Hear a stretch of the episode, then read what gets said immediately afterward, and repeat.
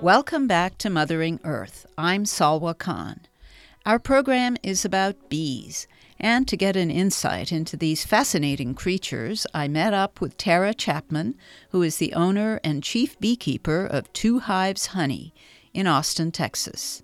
I'd like to welcome you to Mothering Earth. Uh, and we're going to be talking about bees and what they can do for us humans that contributes to a sustainable earth uh, but also about what we can do for them. Um, so I was wondering if you could start off by introducing yourself, giving us a little background on yourself. Thanks so much for having me. This is fun. Uh, this is my very first podcast, so I hope I do okay. Um, so, a little bit about me I am from rural West Texas originally, a tiny town called Smyer, about 400 people or so. Um, and I left for the East Coast. I went to college. I was a first generation college attendee and graduate, I guess. Um, and afterwards, I moved to DC. I was recruited to work in intelligence for the federal government. So, a bit of an interesting experience. I spent the next 10 years working in and out of Pakistan and Afghanistan and DC. Um, I knew I always wanted to come back to Texas. And didn't really know how I would make that happen. So I can be very persuasive when I want to be. And I convinced the last agency that I was with to let me work part time from Texas. So my schedule was like this I was in Austin three weeks out of the month, and then I would go to DC for a month. And then every two months, I would go to Afghanistan for a few weeks to a few months. So I had this sort of triple life, uh, very different wardrobes for all three of those places. Um, and uh, on one of my trips back to Austin, I was clearly looking to escape sort of you know the life I had been living for a long time, and I was doing anything and everything that I felt was very Austin-y. And I found a class on Groupon and I always tell folks, you know, I saw it and I thought it was weird uh, in kind of a cool way. And I was single at the time, still single. And I thought, you know, every single girl needs a good story for a date. I thought it would make me interesting. So I took this beekeeping class with a friend, my friend Gina, and um, loved it. And started a hive with another friend a few, you know, the next spring and within six months decided that this was what I was going to do. So I quit that job with those benefits and all that security. And thankfully, I knew that a beekeeper, a hobbyist of six months, does not a professional beekeeper make. I actually knew way less than I thought that I did in hindsight. And I convinced a beekeeper um, in East Texas to let me come and work the queen rearing season. So I got my chops working full time out in East Texas for the next spring season. So uh, now you talked about starting a hive. Um, that I don't understand what that means. Tell me what that okay. means. Okay, great. So we have, you know, what we in the business will refer to as feral bees or wild bees, right? You've got hives all over. We probably walk by within 100 feet of a hive every day and have no idea. So they can be in logs, in trees, in old airstreams. They love airstreams here in Austin. Um, but if you wanted to become what we call a beekeeper, you can actually have what we refer to as a managed hive they are really no different from these feral hives. We just are able to manipulate them in a way so that we put them into wooden boxes. So the wooden boxes become their home as opposed to a log um, or a tree, right? So you can put that in your backyard or on your property. Um, now, let me make clear that the honeybees don't need us by any stretch. They've lived 130 million years and been completely fine. However, there are interventions that we can employ to allow the hive to live longer and healthier. Um, of course, there are things that we could do that can do damage as well. But if you're responsible and you do things the right way, then we can perform interventions that allow them to live longer and healthier, um, the colony itself. And then, of course, also we can, uh, like any farming endeavor, we can, if done responsibly, we can um, harvest some honey uh, for our own use as well. Right? Does that make a little bit more sense? Yeah, and and I mean, how did you? Um, what, what were the uh, sort of pitfalls as you got into this? What tell us about some of your early oh beekeeping oh adventures. So I didn't know what I was doing. Uh, it's actually quite amazing how little I knew when I put 60,000 stinging insects. Not in my backyard, but in my neighbor's backyard. Uh, he's a very trusting, gentle, kind man to let me do that. Um, well, first of all, I was terrified of my bees for the first year. So if you watch me work now, I mean, I caught a swarm yesterday in basically what I'm wearing now. Um, so no protective, no veil, no no gloves. Uh, swarms are very docile, but even when I'm out working in hives, I you always cover my face. I always joke, cover the moneymaker. Um, but I rarely wear gloves.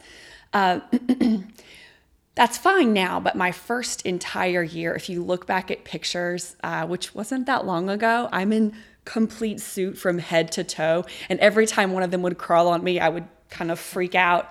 Uh, so I was completely terrified. Um, for the whole first year looking back, um, I realized that I did not know how to, I did not know what my queen looked like. I couldn't find her if you paid me money, which now I'm very good at queen spotting. It is finding a literal needle in a haystack.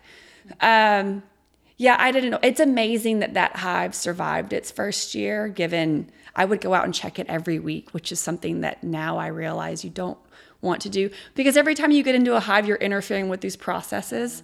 Those poor bees, like I just, they were really mismanaged, overmanaged, I'll say. Right. Uh, right. But they made it through. All right. Um, so, uh, bees, of course, are one of the most important pollinators of plants and crops. Um, talk about exactly what a pollinator does and why it's important to us. Sure.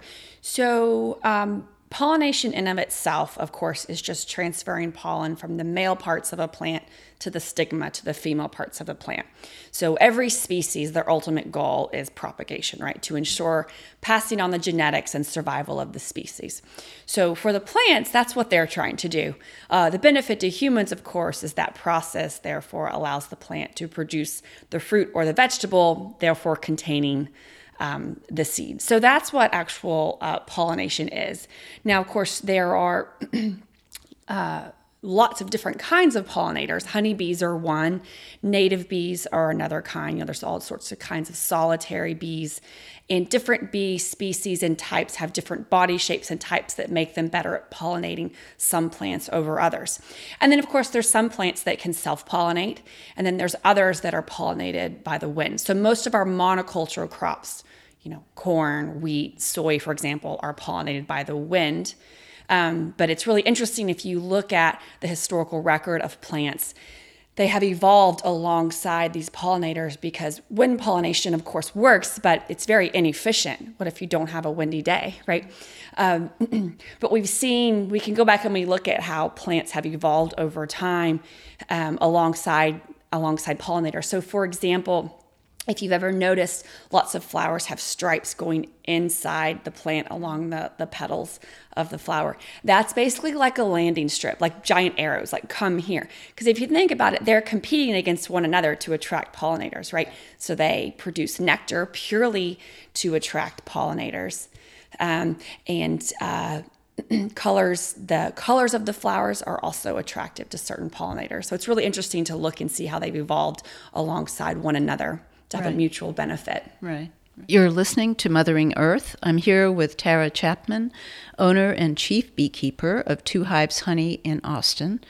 Uh, and we, you were just uh, talking about pollination of, by bees, and you mentioned uh, several different types or species of mm-hmm. bees. Can you uh, give us a little more about that? What kinds, what species there are, and where we, we would maybe find them or see them? Sure.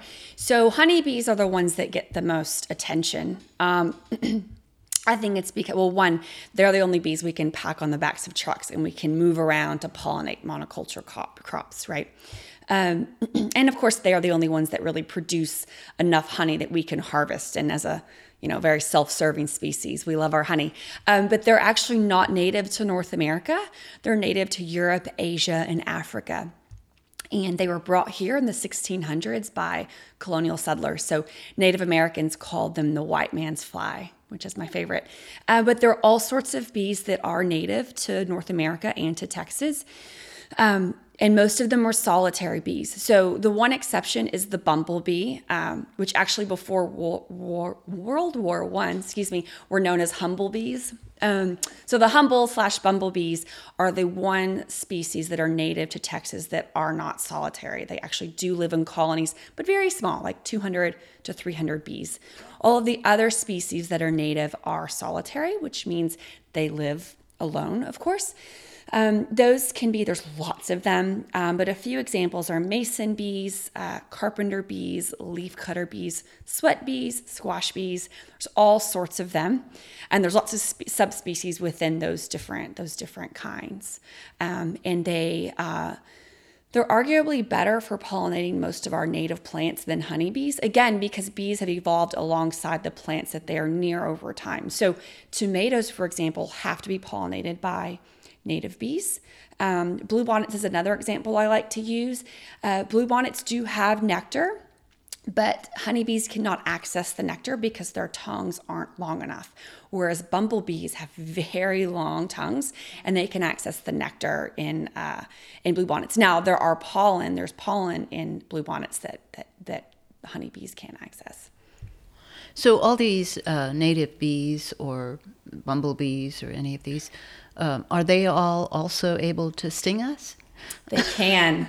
they can all sting. Now, um, I've never actually been stung by any of the native bees. Bumblebees, yes, but um, I've never heard of anyone being stung by a native bee or a leafcutter bee uh, because they don't live in big colonies. They don't have the defense uh, mechanisms as strong because they don't have oh, as much to protect, right? Whereas a colony of honeybees will be thousands of bees and they have a queen to protect and honey and young um, and their wax comb. And so uh, th- there's a lot more on the line for them, whereas the native bees uh, don't have as much to protect. It's just like um, honeybees are very unlikely to sting away from their home for the same reason, because they're not near home where they need to protect.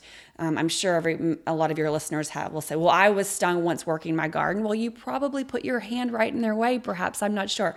Um, but uh, generally, if we don't mess with them, all bees are, are generally pretty docile and not aggressive. If we just leave them alone and give yeah. them a little space, exactly. Sh- they if should be fine. Them, and we just should be work fine. really carefully. If you grab them, um, th- you will get stung, um, which may happen. But yeah, if you just work carefully and work around them, they are far more concerned with gathering food. That's their job. Um, honeybees are and all bees are they're very hard workers. And so they're just they're seeking food to bring back to their young. I'm salwa khan. You're listening to mothering earth. Uh, we've been talking with Tara Chapman, owner and chief beekeeper of Two Hives Honey in Austin, and we are about to take a break.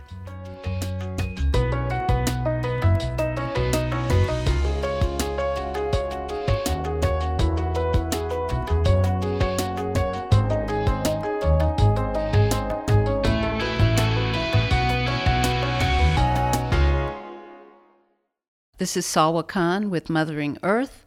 I'm here with Tara Chapman, owner and chief beekeeper of Two Hives Honey in Austin, Texas. And we've been talking about making honey. Um, and I understand that uh, depending on where the hive is located, the honey will taste different, differently.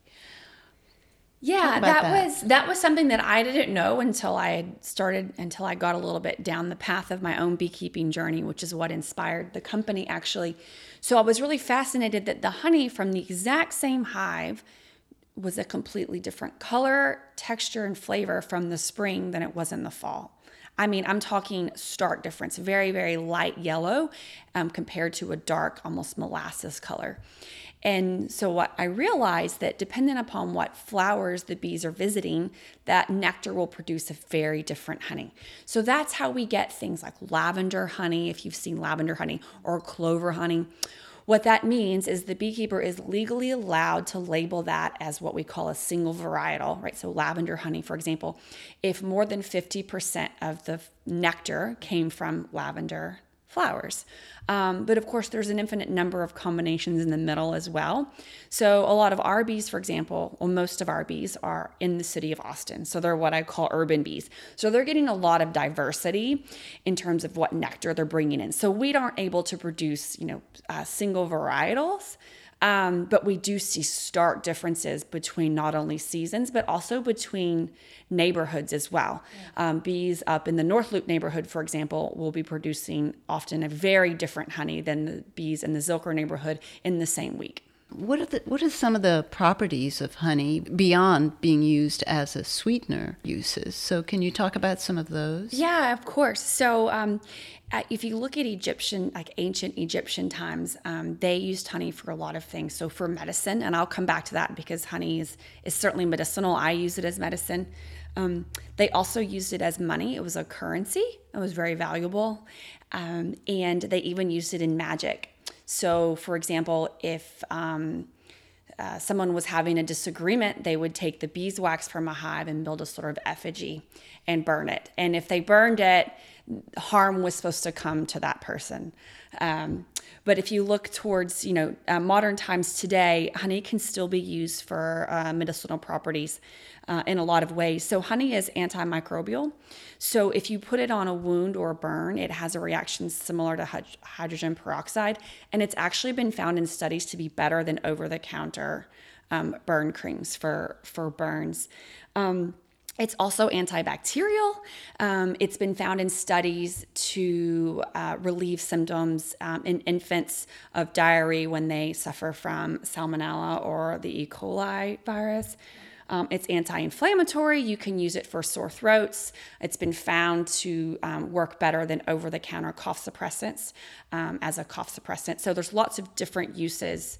Uh, for honey. Um, and I, it's important for me to point out here that raw honey is really important here. If you go to the grocery store and you buy honey, um, if it's uh, if it's one of the big, larger, major brands, it may not be real honey. It may have been, it's likely heated, which means all those healing properties have been heated out. It's been pasteurized, um, or perhaps cut with high fructose corn syrup. So it's really important that if you're going to use honey as medicine, that you're using raw, real honey. So um, buying from your local beekeeper is the best way to ensure. We have great beekeepers across the state of Texas.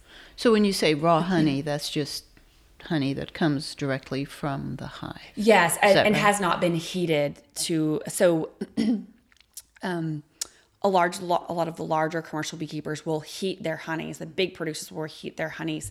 Um, it, we generally like to keep honey below about you'll hear anywhere from 98 to 115 degrees is where it starts to lose its medicinal properties.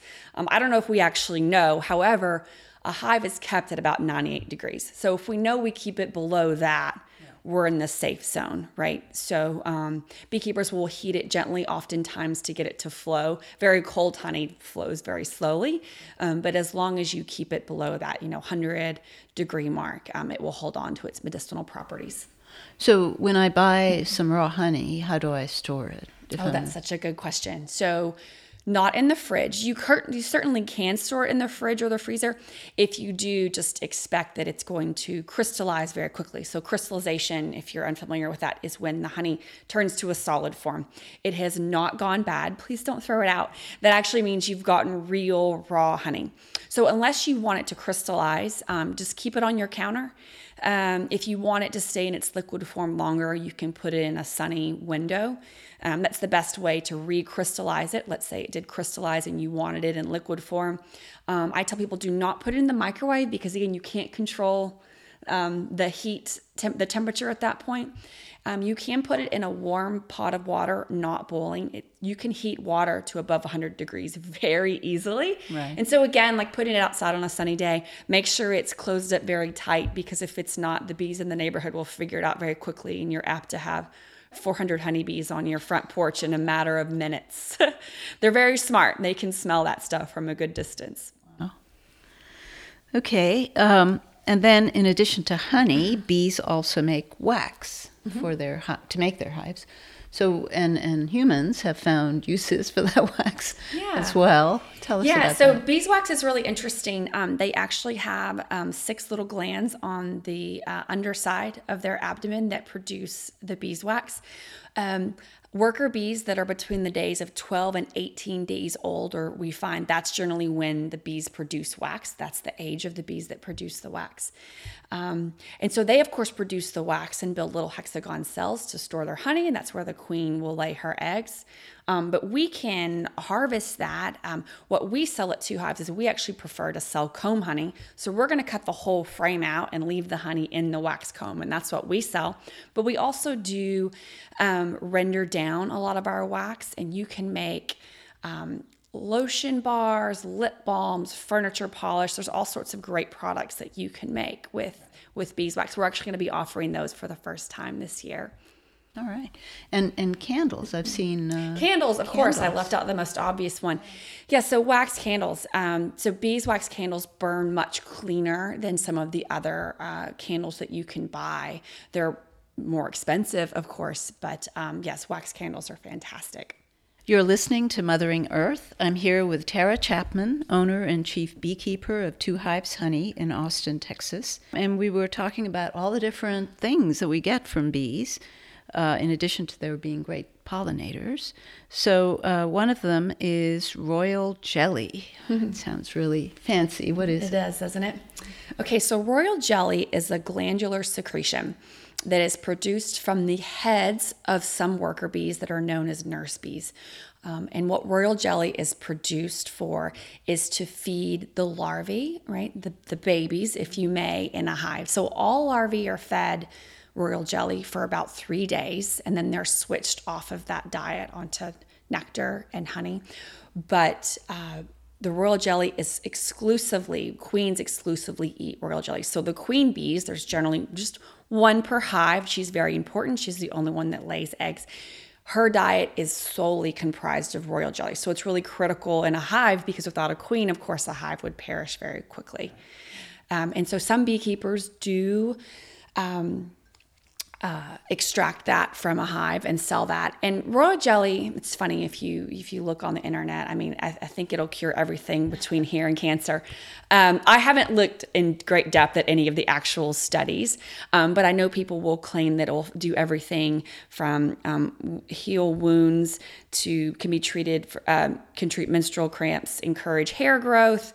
Um, it's supposed to improve collagen levels, so of course you can use it. It's found a lot of times in beauty creams Yeah, and I've it. treatments. Exactly, I think that's probably one of the most common uses. Yeah.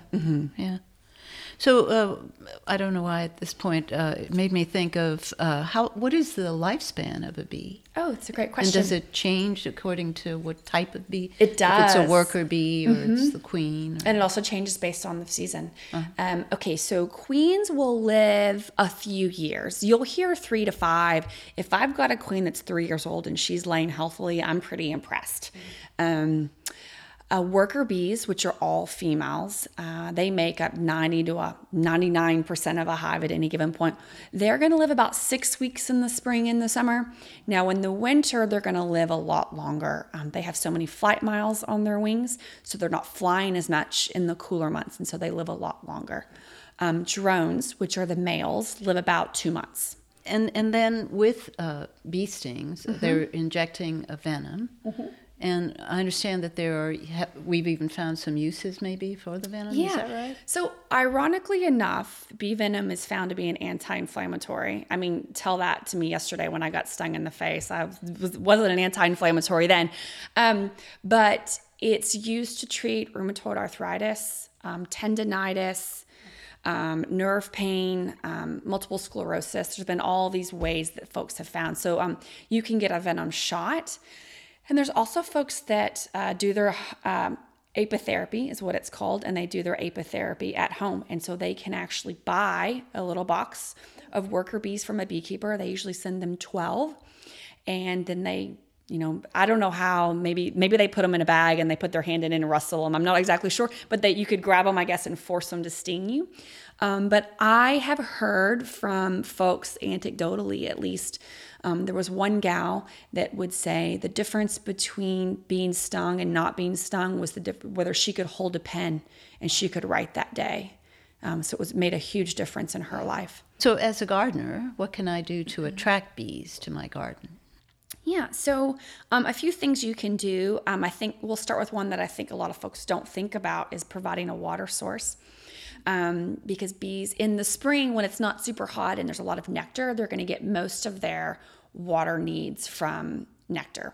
Um, but particularly in the summer, and it's very hot here in Texas, in the summer, uh, they need water just like any other organism, both um, to hydrate themselves and they use it as an evaporative cooling agent. So they'll store it in the comb and flap their wings and use that to cool the hive. Another thing that you can do is, of course, planting uh, plants that are going to produce nectar or pollen. But in general, herbs are phenomenal. Right. They're easy get the ones that are really hardy, right? Rosemary. I don't even think I, I'm an awful gardener, but a phenomenal beekeeper. Even I can't kill rosemary or sage. Um, so those are great, but you got to let them go to seed. Don't cut the blooms off. Um, doesn't do them any good. And also looking for things that bloom in clumps. So, right again, like herb bushes are great because honeybees in particular exhibit a trait called forage consistency. Um, and so they're going to consume all of the nectar from one type of bloom before moving on to another. They're very efficient that way. Do you ever find it stressful working with bees? Uh, I actually find working with bees very, it's almost like my form of meditation. I don't do yoga or meditate, though I should, and I tried. I'm not, I just can't seem to get there. Um, but I do find it's very meditative, and I just really enjoy, they're just incredibly fascinating. And watching them work is inspiring to me. Thanks for listening. Until next time, this is Salwa Khan signing off for Mothering Earth.